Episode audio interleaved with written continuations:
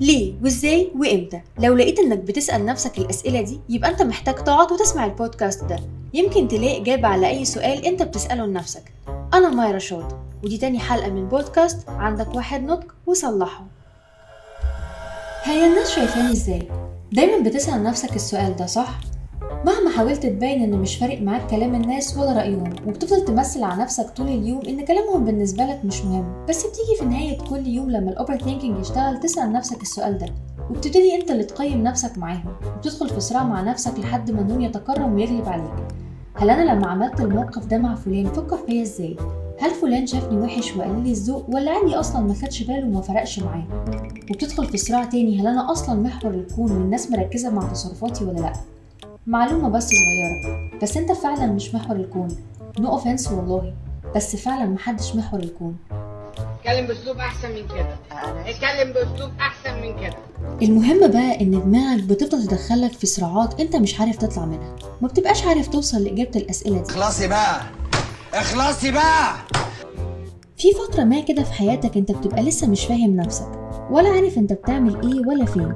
إيه إنتوا إيه وإحنا مين؟ فكلام الناس بيبقى سهل قوي إنه يأثر فيك.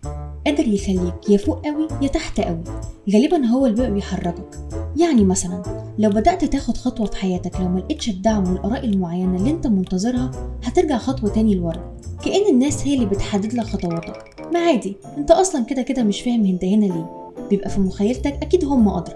المرحلة دي بيبقى لازم الشخص اللي بيتعامل معاك يبقى حريص قوي في رأيه وكلامه معاك. لو طلعت من المرحلة دي من غير خسائر يبقى أنت وحش والله.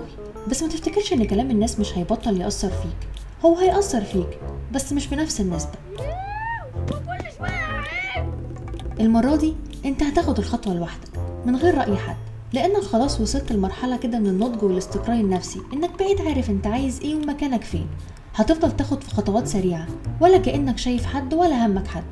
بس برضه هتبقى منتظر لرأيهم وهتفضل بتفكر هما شايفينك إزاي دلوقتي. يا أبوك اسكت. اسكت. اسكت. في ناس تانية بقى بترفض تكون على طبيعتها عشان خايفة من رأي وأحكام الناس عليها فبتختار إن هي تعيش بشخصية تانية مش شبهها لمجرد إن هي تواكب الأجواء اللي حواليها. أنت متخيل إن تأثير الناس مهم بالنسبة لك لدرجة إن أنت بتختار مستقبلك وشخصيتك على حسب رأيهم هيبقى إيه فيك؟ دي اللي هيجيب لي جلطة. ما حد هيجيب لي جلطة غير ده. وفي ناس تانية بقى بتحب تواكب العصر كله فبتغير style حياتها كلها محاولة منها إنها ما تبانش cringe المشكلة إن في ناس مخيلتها إن هي كده بتتفادى الآراء السلبية. هو عامة أنت مهما حاولت مش هتسلم من ال comments السلبية. يعني ولا هتعيش بشخصيتك وطبيعتك الحقيقية اللي أنت بترتاح فيها ولا برضو الناس هتسقف لك وتقولك برافو. آه على الريمونتادا اللي اتعملت على ابنك ياما. تيجي نتكلم جد؟ أنا مش هقولك كلام كليشيه ولا كلام تنمية بشرية إن بلاش كلام الناس يأثر فيك أو ما تحاولش تبقى حد تاني غير نفسك. دي طبيعة بشرية أنت كده كده هتتأثر. أنت مش عايش لوحدك أنت عايش وسط ناس. فطبيعي رأيهم أو على الأقل رأي الناس القريبه منك هيبقى مهم وهيأثر فيك. عشان كده حاول تحوط نفسك بناس تساعدك إنك تشوف نفسك كويس وحلو. آراء الناس السلبية كده كده موجودة ولكن لما تتقال وأنت متحوط بناس بتحبك ساعتها ممكن تتقبلها منهم وهتفهم إنهم عايزين مصلحتك. أما بقى بالنسبة للناس اللي بتتطفل وتقول رأيها من لا شيء فما تستناش إنهم هيبطلوا لأن برضه دي طبيعة بشرية. الكل بيحب يدي رأيه حتى لو مش مطلوب.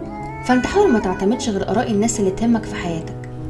وفي النهاية أنا مش هقدر برضه أقولك إنك هتبطل تفكير بس على الأقل هتبقى فاهم في الآخر إن ده طبيعي. ودي كلها دايرة كلنا بنلف فيها. حتى اللي بيديك comments سلبية في حد تاني بيرميله نفس ال comments وبرضه بيجي في آخر اليوم يجلد ذاته زيك بالظبط. وهرجع أفكرك تاني. محدش محور الكون ومحدش مهتم. إحنا كلنا هنا في رحلة فحاول تتبسط. وفي النهاية يعني لو حابب أو عاوز شوية نضج تاني أو عندك شوية أسئلة مش لاقي لها إجابة يمكن مش أكيد تلاقي لها إجابة في البودكاست ده. يبقى استنى الحلقة الجاية. وآه على فكرة أنت دلوقتي تقدر تسمعني على ال YouTube و Spotify وأنغامي و Apple Podcast وكمان Podeo فملكش حجة يعني. يلا أشوفكم الحلقة الجاية.